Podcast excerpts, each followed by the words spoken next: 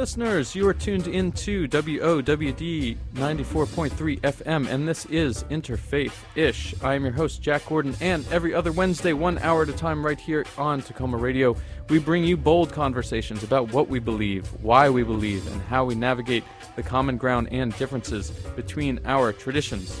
Dear listeners, I'm joined this morning by two guests who are no strangers to the funk and realness of what it takes to build a beloved community. We'll be getting into their experiences as a couple of real interfaith OGs. So, without further ado, it's time to get into some interfaith ish.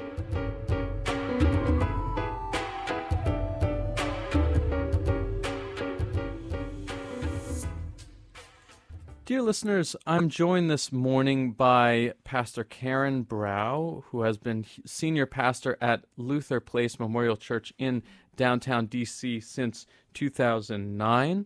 Uh, she previously served as pastor of Amazing Grace Evangelical Lutheran Church in East Baltimore for 18 years. And Pastor Karen is a member of the DC Synod Young Adult Ministry Steering Group She's engaged in the clergy caucus of the Washington Interfaith Network and serves on the board of N Street Village. Welcome to you, Pastor Karen. Thank you very much.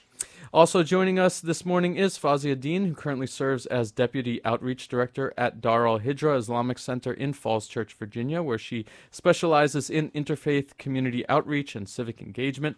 Fazia is a lawyer by training and before coming to the DC area worked as the corporate wellness director for one of the largest wellness centers in Indiana. So welcome to you, Fazia. I'm glad to be here. Thank you for having me. And Ramadan Mubarak to you. Ramadan Kareem. And also, I want to say, just as as you are both mothers, a belated Happy Mother's Day to the both of you. Did you uh, do anything special for for Mother's Day this weekend?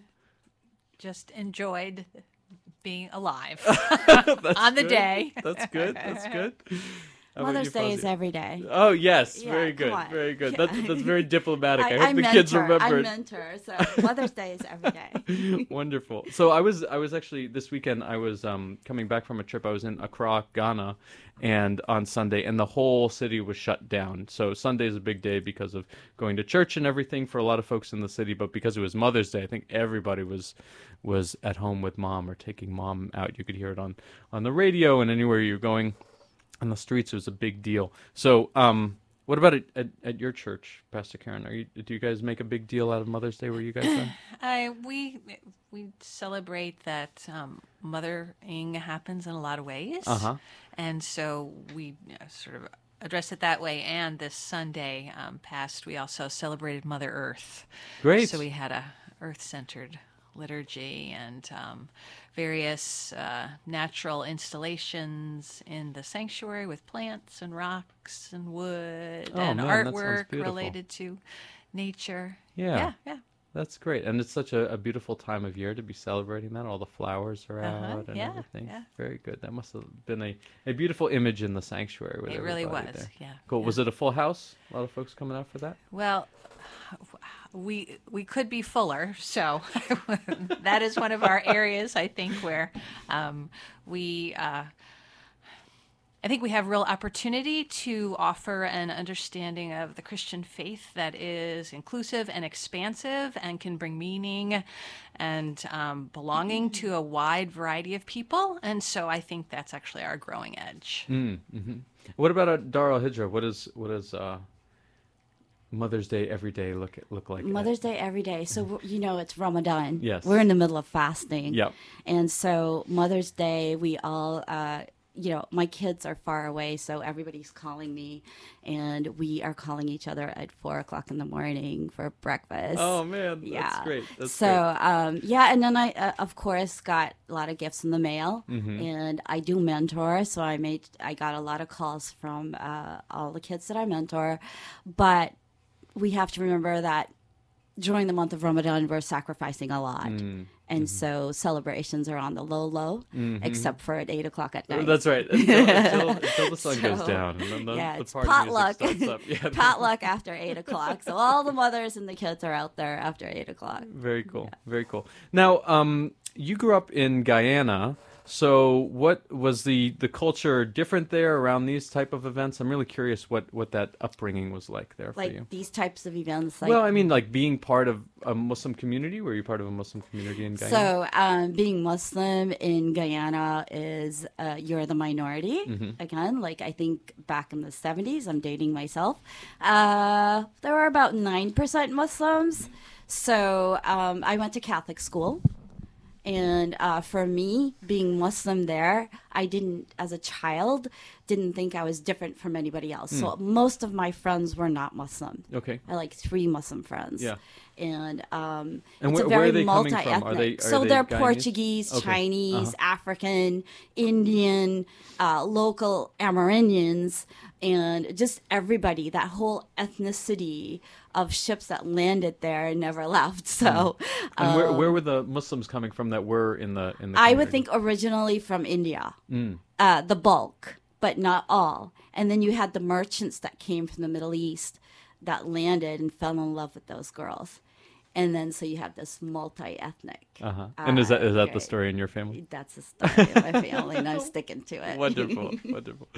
So, what were some of the what were some of the standout experiences that you remember growing up in, in Guyana? Are there certain sounds or smells that bring you back to your childhood there? Uh, so I was born five minutes from the beach, the Atlantic Mm. Ocean. So that is what I remember the most. Like my parents were busy. My mom was a chef. We had our own restaurant. Oh, wow. Catch of the days coming straight from the ocean.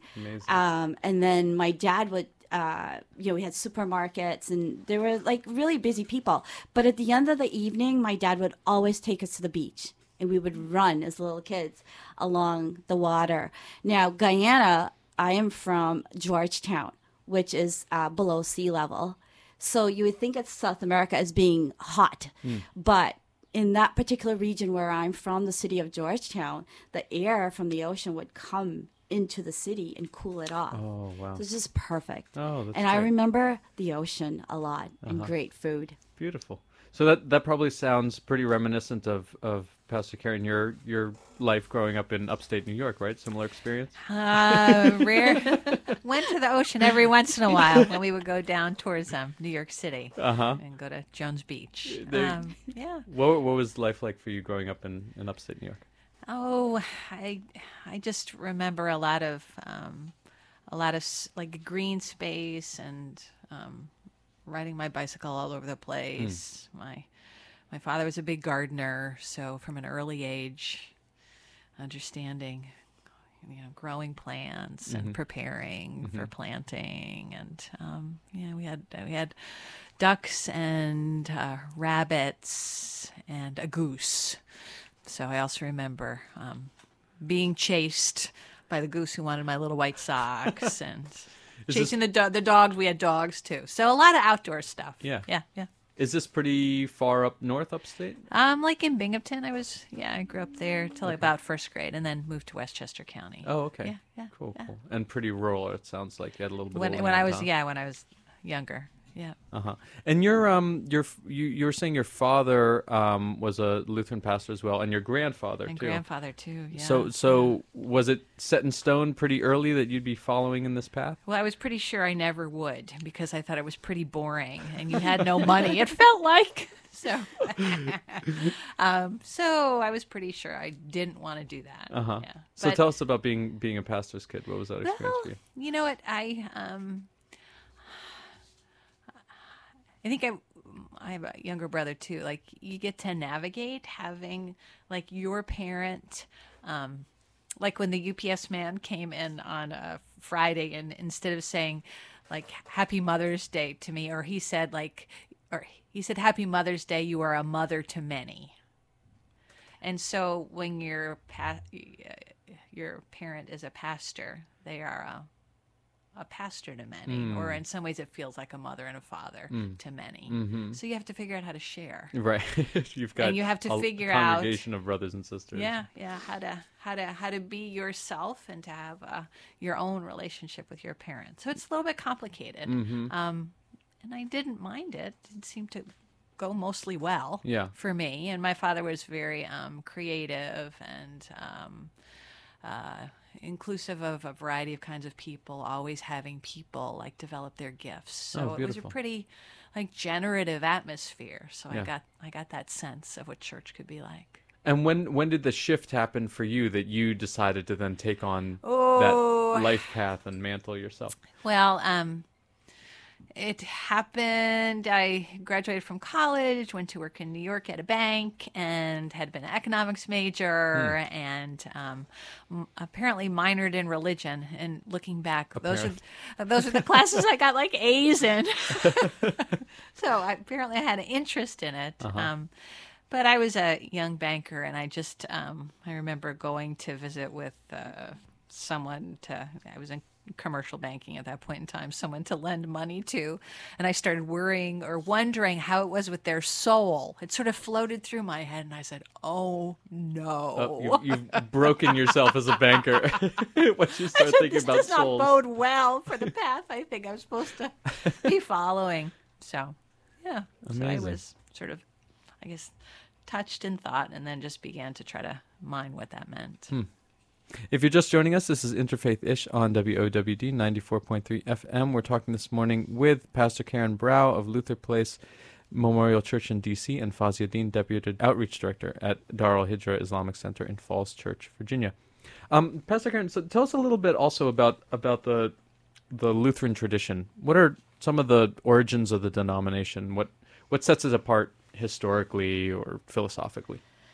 Well, if, Fazia said that um, when we were talking, I sort of grew up going to the Catholic Church, sort of that would be its origins, that um, Martin Luther um, became frustrated with the Catholic Church for a variety of reasons, including that um, it was organizing money from impoverished people to build magnificent churches. And so you could sort of buy tickets to buy your way to to heaven. So, um, so he was uh, adamant that that was not the only way, and had a lot of um, sort of encounters um, that had him realize that there was nothing that he could do to feel um, that he was. And sort of use the word justified or whole, that he required the gift of God's grace to come into his life. And so he went with that, and um, I don't think had intended to start a denomination, but just in his own protest, the institution couldn't bear it. So um, they called him a heck. A heretic and threw him out, and he he became threatened. Just like sort of any reform within an institution, there's always a, a pushback. And so um, that was in Germany and the um, in the late 1400s or so. So, Hmm. in front of the church I serve now, there's a giant statue of Martin Luther out Yes. front. So, uh, we're reminded of that. Does it still have that social justice? Has that always been sort of a propulsion in the community? I think it's always been a part of the Lutheran Church, and it sort of depended on, I think, on your geography um, as to how it would come forth or if it would come forth. Um, sometimes the church um, really focused on itself being in its its own immigrant church, and so people were busy doing that um, and would do one on one with their neighbor, but not necessarily social justice. not not loud, but more yeah, quiet in, yeah, in yeah, yeah, community. yeah. And tell us a little bit about you know the the the evangelical part of it, because if we look at the name, folks Right. see the evangelical part. So what does that mean in the context of? Well, it means actually sharing the good news, in part because um, Lutherans are pretty quiet often, and so it's a good evangelical about sharing good good news of God love. Um, you introduced talked talking about the beloved community, the good news about being part of a a movement that's um, a, a broad based movement to build a beloved community that Dr. King talked about. Um, so, evangelical in a good way. And I think the challenge now is that evangelical is used in a very restrictive way and a punitive way. The Lutherans, I think, were figuring out a way that makes a difference and that we are um, building something in some ways from the grassroots up that I think can be. Um, can be part of of making this world um, sustainable for everyone. And tell us a little bit about then uh, Luther Place itself. What a little bit of the the history Sure, there yeah. and who's involved with the community. Right. So the congregation was started in 1873 and was a, a, a plant from an, another church uh, called St. Paul's Lutheran Church. And um, right now, where it sits on Thomas Circle, if you could imagine that that was um, fairly rural. So Washington was very small back then. Um, so choosing a space, um, I, I think, uh, r- reflects um, sort of their the proximity to the White House and not too far from the Capitol. So always being both uh, like a, an urban congregation, but also connected to what was what is going on like politically in the world.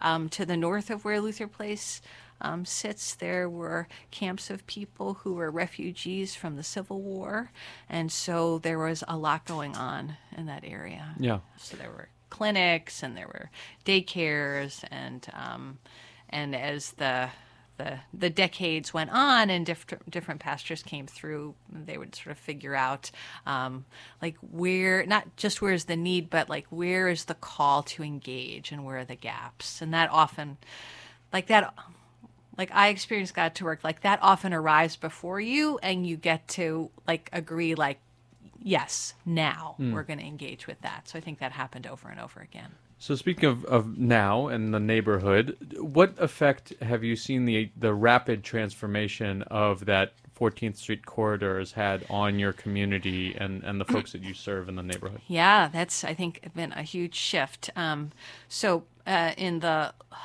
in the 1970s and the 80s, um, uh, Luther Place became um, an, an interfaith uh, collaborator in order to serve um, homeless women, and so the the attention to what it means to live in a city like Washington and to um, be in community and to um, serve uh, women who are experiencing homelessness is like a huge dissonance of that. Um, how there is economic inequality, which now is becoming more vast. So, for our congregation, that for in sort of from the late 60s on became like reoriented to um, engaging around what did it mean to um, serve people living in poverty and what does poverty mean in in the system, the economic system that we live in. Um, so that bias towards the poor um, has had to have um, sort of the gifts of grace around it to be able to transform to have a sense that actually like god is with everyone and so people who are buying million dollar condos are also included in that so that's been a real stretch for the congregation But N Street Village has been one of these ways in which, as you're saying, you're working with homeless women, yeah, yeah. and and it's embedded in in Yes. in these changes that are happening. But Yeah. it's it's steadfast in Yes, there. It's yes. really so. Tell us a little bit about that commitment. So, um, N Street Village, so it's more than 40 years old, and um, as I said, started on an on an interfaith um, collaboration, and um, now serves most of the homeless women that um, live in Washington D.C. N Street now has five sites in the city, and so the flagship um, place is right on N Street in between 14th and Vermont. So that's a, a great physical location. And there's a day program that happens every day. And so today I'm missing my Bible study, which I always do on Wednesday mornings. Thank you for being And I do us. it in a in a collaborative fashion too. So we use something called Lectio Divina, Hmm. where you read a scripture and you have people then listen to what it's saying to them. So it's always a very rich experience and very much participatory. Um, so the the ministry, you know, is um, it's a nonprofit and it's a very effective nonprofit and it's grown significantly in size, and that. Um, I think the model is a holistic wraparound model that includes um, engaging people where they are, um, having them participate in their recovery and healing, and um, I think that um, the the ways that people are brought to life really matches with like our our theological understanding of the the gifts of Jesus Christ, the ministry, so the serving, the ministry, the healing, and then people feel a lot of times like they're coming back from the dead, and that they're being raised up for new life, and then in turn are able to serve other people. Beautiful. Yeah. If you're just joining us, this is Interfaith Ish on WOWD 94.3 FM. We've been talking this morning with Pastor Karen Brau of Luther Place Memorial Church in D.C. My other guest this morning is Fazia Dean, Deputy Outreach Director at Dar al Hijra Islamic Center in Falls Church, Virginia. Fazia, we just heard about some of the social programs that Luther Place uh, hosts in the community. So tell us about, about what outreach looks like at Dar al Hijra. So, outreach and interfaith at Dar al Hijra has many, many aspects, including the social services aspect, the food bank that we do for our community um, every week uh, on a Thursday.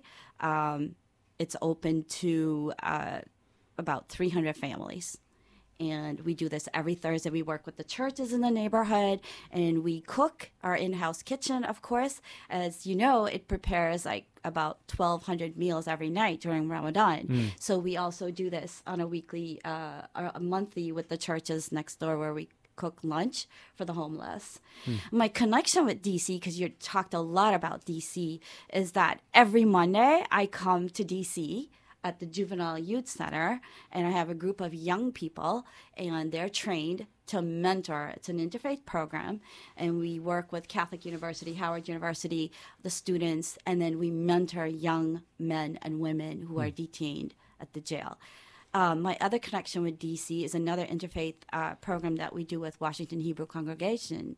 And of course, the Unity Walk, the yearly Unity Walk. And then also throughout the year, they might have like Passover events or something like that, or mm. their youth will collaborate with our youth department. So there's a lot of interfaith work going on all the time. We have solidarity teas, mm-hmm. for example, for um, after the travel ban happened. Um, uh, the rhetoric of you know Islamophobia, all of the stuff, and then the churches in the, in our neighborhood uh, actually called us and said, um, you know, we want to come over to your mosque and sign up to be Muslims, and I'm like. And he and one of the pastors said, "Well, we've collected flowers and fruit and all of this." And I said, "Well, we have lots of tea," and so we started uh, in-house solidarity tea. Mm-hmm. Now, Solidarity Tea by itself was started by the Queen of Norway. And it's a national, okay. yeah, international uh, event. And um, I think what happened, uh, short story on that, on Solidarity Tea, is that the Queen of Norway, her people were griping about immigrants, so some xenophobic. Mm. Uh, uh, ideas came about, and she said, "Oh, stop it! Just invite them for a cup of tea." Mm. And so started Cup of Tea, which became an international event. Mm-hmm. So locally at Dar al um, after the travel ban, we moved Cup of Tea from outside people's homes who were doing that to inside, so people would have an opportunity to meet a Muslim, tour a mosque, right. and come in and have tea and biscuits or food sometimes. Mm-hmm. Uh, if our kitchen is open and we have conversation healthy conversation not just about interfaith your religion or my religion and what's happening but also about what's our community together what our what our needs are mm-hmm. it could be affordable housing it could be uh, what do we want to do about gun violence mm-hmm. uh, what do we want to do about bullying in schools mm-hmm. and so all of these issues are under our civic engagement and outreach um, and lobbying, teaching kids how to lobby. Um, very, very active, very, very busy. Yeah. Yes. And and tell us just just for our, our, our listeners' benefit, what is the meaning of Dar al Hijra? So uh, Dar al Hijra, I'm not an Arab speaker. So this is my version, yeah, okay? Sure. Um, it means the migration. Yeah. Yeah. So So I'm I'm curious that migration is in the context of the of the history of Islam of yes. of, of Muhammad yes. going from Mecca the to prophet, Medina, yes. right? Um, so I wonder for you as an immigration lawyer, how do you interpret that meaning? What is what does the concept of, of a hijra mean in the times that we're living in right now, especially with issues of migration and, and people being welcomed from the place that they're coming from or, or not? Interesting question. Um, for me, life is a journey. So I see Hijra as that. Mm. Um, I could, there's different contexts of Hijra, um, like you described in the Prophet's time when he had to migrate. So um, for me, Hijra means a journey. And I'm still on that journey, right? Because I remember as the pastor talked a little bit about history, growing up with my parents and watching them from their busy day every Friday. They had like three blocks every Friday. People would just line up, and I didn't realize as a little kid that's a food bank. And they would come in, and my my dad and my mom would have parcels of food, whatever they wanted, three or four uh, basic items that they needed to eat. And um, I grew up with that. Now, you're a little kid not knowing. Today, in my whole journey of being a mom, working with refugees and my immigration practice, all of that, being married to a military doctor, not being married to a military doctor, embracing outreach now, all of that is a journey. It's a hijra. Hmm, hmm. And now mentoring children who are being detained and not white kids, they are non white kids. Hmm. They are minority children being locked up. So addressing those issues now to me is a continuum. It's a journey forever until you die. We're having this conversation in the month of Ramadan, and, Yes. and you were you were um, talking a little bit about the social services. Of course, people when they think of Ramadan, they they think of being focused on not not eating, but actually there's so much more to do with with charity and being generous with our neighbors and so forth. And and you talked a little bit about that. So what is Ramadan looking like? You know, given the all the different programs that you're doing at Darul amazing. The the one thing about Ramadan that's amazing outreach work for us is um, our Ramadan iftars. So every Tuesday we have Bring a Friend Night, and it's um, published very highly. So um, every Tuesday, any Muslim can invite a friend who is not Muslim to the mosque and they come and join us at the breaking of fast. Now imagine 1,200 people, you have people coming in and, and enjoying that space and seeing what it's like for hungry people to break fast at 8 o'clock at night.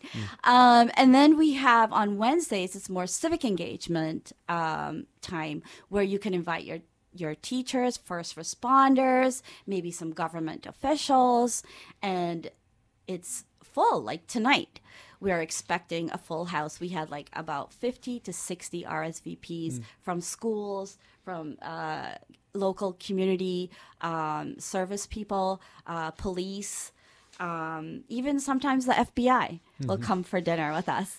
So, um, outreach during Ramadan is fantastic because we also, uh, like you, you mentioned about charity. So we embolden the, s- the community to reach out to the neighbors, as we discussed earlier, and make sure you invite your neighbor. And there's a thing about being Muslim, and it's not just during Ramadan, is that we shouldn't be eating if our neighbors are hungry. So it's also a good time to remind yourself of that, um, especially in the breaking of fast. It's like bring bring your neighbor, bring your friend, invite everyone. Our kitchen is open at eight o'clock at night. Beautiful. This is Interfaith Ish on WOWD 94.3 FM. We've been talking this morning with Fazia Dean, Deputy Outreach Director at Darul Hijra Islamic Center in Falls Church, Virginia, and Pastor Karen Brau of Luther Place Memorial Church in D.C.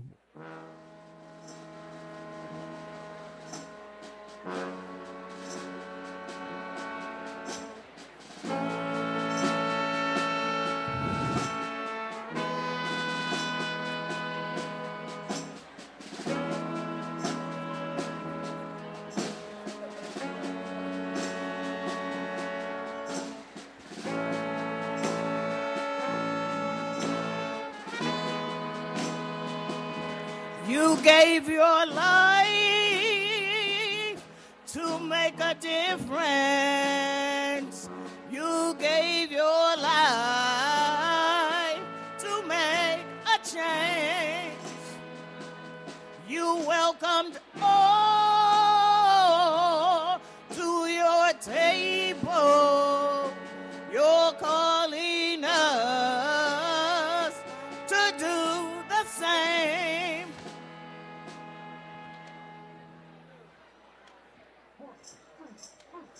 want my life to make a difference.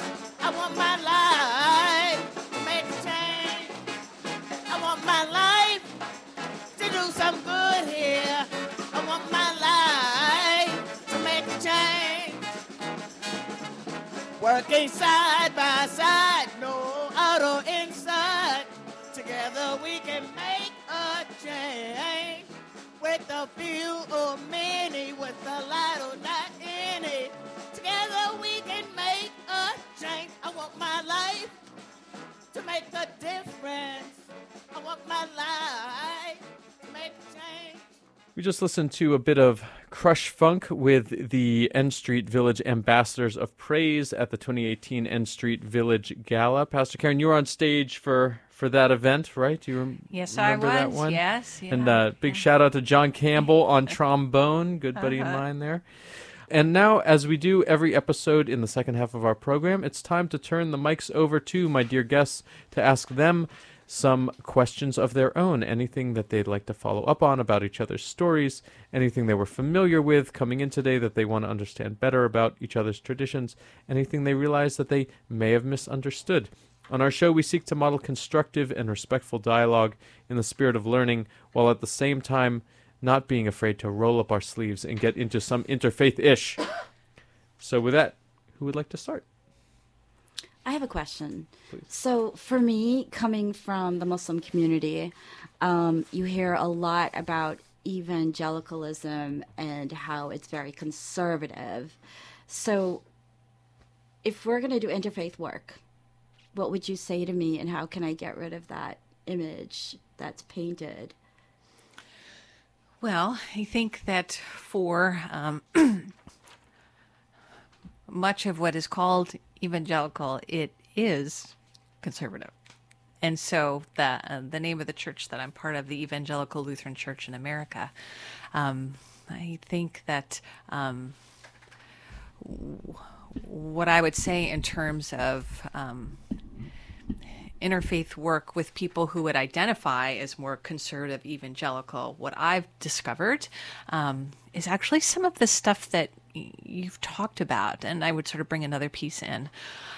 I think that we can find common ground um, around um, like some of the issues that have to do with service and I would say charity and like feeding people and clothing people. Um, some of the basics that Jesus would talk about um, in terms of of you know if your eh, neighbor needs something you know attend to what that is so i think there's i think there is common ground around service i also think that there is ground um, to explore together around children and what is it that children require um, in order to feel safe, um, have um, what they need in order to um, grow and thrive. Um, and so that they can be children. I think that there is a lot of um, common ground there. And with uh, a more conservative evangelical church, um, I think that we can also figure out like like what does it mean to love each other? You know, and using the word love, you know, carefully and also in a in a, I would say in a more bold kind of sense. You know, I was with um with some friends and a, a friend who's not a doesn't practice a faith, and we were talking about a lot of the, the disconnect that you're asking about. Um, and she also said, like, didn't God just create it all? Right. So there, there is something there. So maybe the final thing I would say, I, I wonder in my, in my heart and in my soul um, that we're not all feeling deep anxiety around planet Earth and what climate catastrophe means to all of us. And could this not be a thing that we could um, actually all agree to release some things to come together? Because any kind of addressing that is such a complicated global, everything is interdependent and interconnected. How can we um, find ways to respond to that and to respond to the fear that people have, even thinking that way? I love that. I am looking forward to doing some interfaith work with you. Oh, that would be amazing. I, I love what you said about uh, the love component part of that because what happened in New Zealand, um, Dar al Hijra actually uh, was very uh, re- uh, reacted right away, and Adam Center, of course. And we held a vigil right after Adam Center did it the n- very the n- next day, and then we had like the the day after that. So we had like 24 hours or 48 hours to put a vigil together, and our directors thought, when you know, well, we have 24 hours, we might get 100, 200 people but amazing show of love. And unfortunately, it was because of a an incident, a hate incident, uh, where people died because of hate. And um, but what it showed me was the interfaith community came out to Dar al Hijra, and we had over like close to six or seven hundred people. It was standing room only, Yes, and yes. people from every walk of life, Yes. Baha'i. Uh, Sikh, um, you know, the Lutheran, the the all the Christians, Yeah. uh, all the Muslims, um, all the Jews, everybody showing up together under the arm of love. Yes. And Yes. so I think, yes, we could talk about the children and we could talk about service and charity, but it does start with love. So Yes. I would love to connect with you. No pun intended. Yeah, yeah, yeah. So I'm I'm wondering, um, bringing up the the the massacre in New Zealand at the mosque. Where is it that you find your um, your sustenance and your strength, and how would you describe that? So, um, my sustenance and strength, like I mentioned earlier, is a common theme of journey. And every morning when I wake up, it's the belief, right? You have to have hope, you have to have faith. And um, for me, I always ask God every morning, please, God, use me and don't replace me or make me better. And so, um, one of my uh, when I when I think about my journey and all the different jobs I've had, including being a mom, mm-hmm. with all the other jobs, and now mentoring children, I'm thinking, what does that all mean? So when you say, where do you get your sustenance? It comes from hope mm-hmm. and the love of God. Mm-hmm. So we must love God 1st And then that energy comes from that source. And so I get up and I believe interfaith work is 24 7. Hmm. I really do. And now I'm an empty nester, but I my house is full because of the work that we do. Mm-hmm. And so interfaith and outreach and the fight against xenophobia, Islamophobia, all the phobias is a mm-hmm. continuum. And um, I would urge myself to make sure that in my outreach work and when I'm actually training mentors or to become ambassadors, a word I heard earlier today, um, is to I urge Muslims uh, to get to know their neighbors, but then I urge my neighbors to get to know a Muslim. So get to know a Muslim, and then I tell the Muslims and the people who are not Muslim is that be aware of what's going on in the world. That's something uh, that I get up with every day. Be aware of what's going on. So I'm going to listen to your show more often, John. and, uh, and also, education is extremely important. Yes, You know, the la- people are dropping out. I don't have the stats on that, but a lot of high school kids are not making it out. So we need to look at that, and we need more education. And so, what I tell uh, my guests that come for iftar who are not Muslim walking into a mosque for the first time, and I show them our beautiful Dar al Hijra Mosque in Falls Church, um, they're like, wow, this is amazing. You know, we have a youth department, it's like a fun place, and we do interfaith work here, and the food is great, and uh, amazing space for learning about Islam. And we have great scholars um, who just not knowing Islam, but they also know uh, the original uh, uh, sayings of all the prophets, which we see Jesus as one of them, of course, and um, and so they can speak on any of those subjects. So come in and join us. Yes. How does your church handle, or are you looking into bullying in schools? Because that seems to be a topic after um, the latest uh, Islamophobic thing. So I can speak on that, but I don't know if you guys are. I I think that um, we have uh, we've had some conversations around bullying, and I think that uh, for us, it um, has been um, sort of a, like for a variety of kinds of people, including the LGBTQ community. And so, looking at what that means too, and the devastating effects of that, um, and I think for some of the the children in the congregation, I've heard some stories of actually like schools handling things really well in a sort of a, a communal way of processing. Um, so I think there are some uh, some good news stories out there. Um, it seems though that um, those are in um, like institutions that support like a multicultural, multiracial understanding of of community and sort of doing what it takes to have that be um, manifest. I, I would I would be curious though. You said you grew up in the country. Well, what was sort of like a suburb? Suburb, yeah, yeah. How how how was bullying? How did you handle? Did you experience bullying back in the day? Oh, yeah. oh that's that's really interesting that you say that. You know, I, um, in my own uh, sort of journey of faith, you know, I sometimes look back on stories of myself um, and try to um, unpack what they're about. And um, I would say that I was pushed around a little as a kid, which I like didn't necessarily like understand at that point in time. But even looking back now, and I would say um, I didn't really know how to handle it other than just to sort of shoulder up and carry on.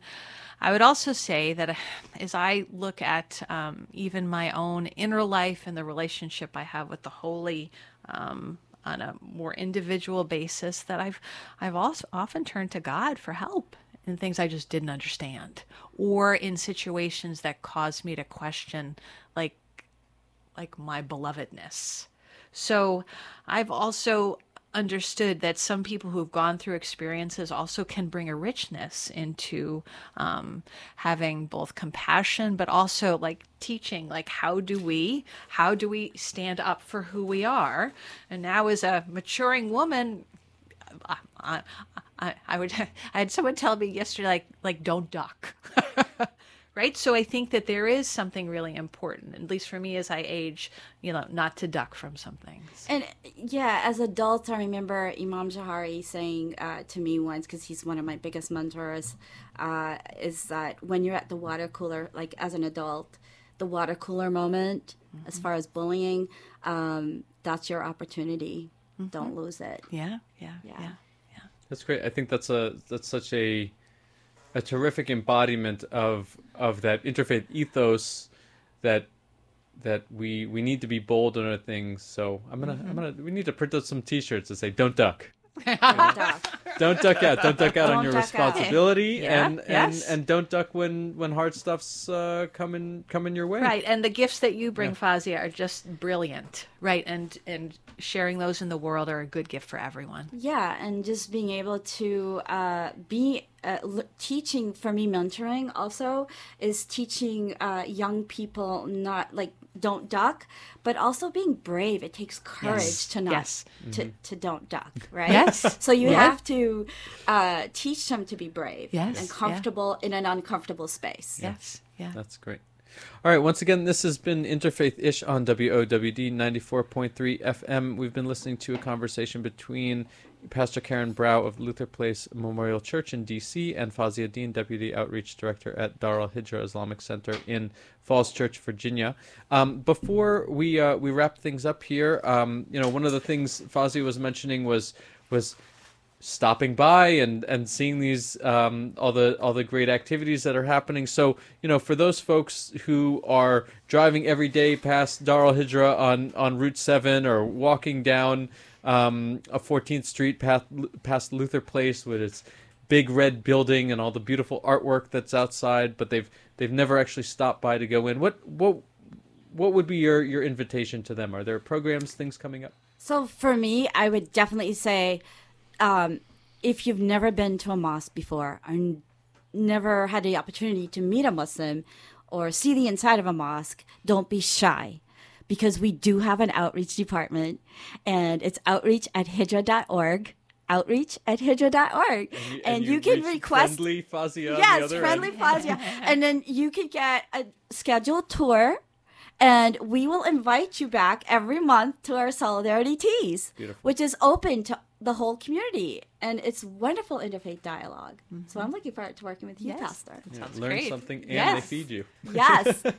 yes. What about Yeah. you, people? Um, I would say, um, first off, we've done um, as a community a lot of wonderful work on the grounds of the church, and so I would invite people if they're walking by to like walk by some of the gardens, and we have a new path and a, a newer rain garden. So just to have a sense of that there is common space that is ground that we can share together. That does, you know, the ground in Washington is very old. There's a lot of of history and uh, a lot of that um, we can sort of reflect on creation around that. That's one thing. And then the first um, Sunday in August, we have a block party on N Street, which between 14th and Vermont closed down the block, and that starts at about 12 o'clock. It's called Soul Fiesta, and that's a great way for a wide variety of people to come together and have fun. And there is dancing in the street. Awesome.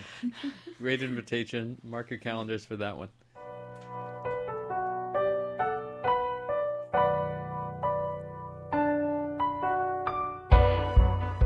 Listeners, that's a wrap this week.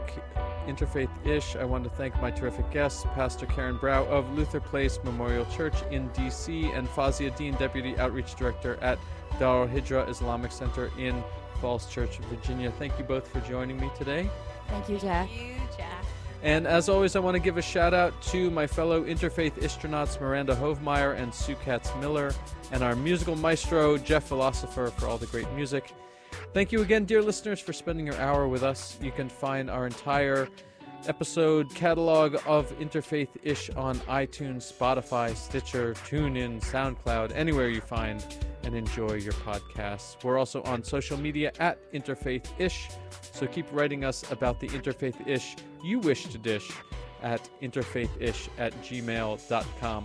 That's I N T E R F A I T H I S H at gmail.com. Interfaith Ish will be back in two weeks. Until then, keep it locked to WOWD 94.3 FM for great music and programs seven days a week, streaming online at takomaradio.org.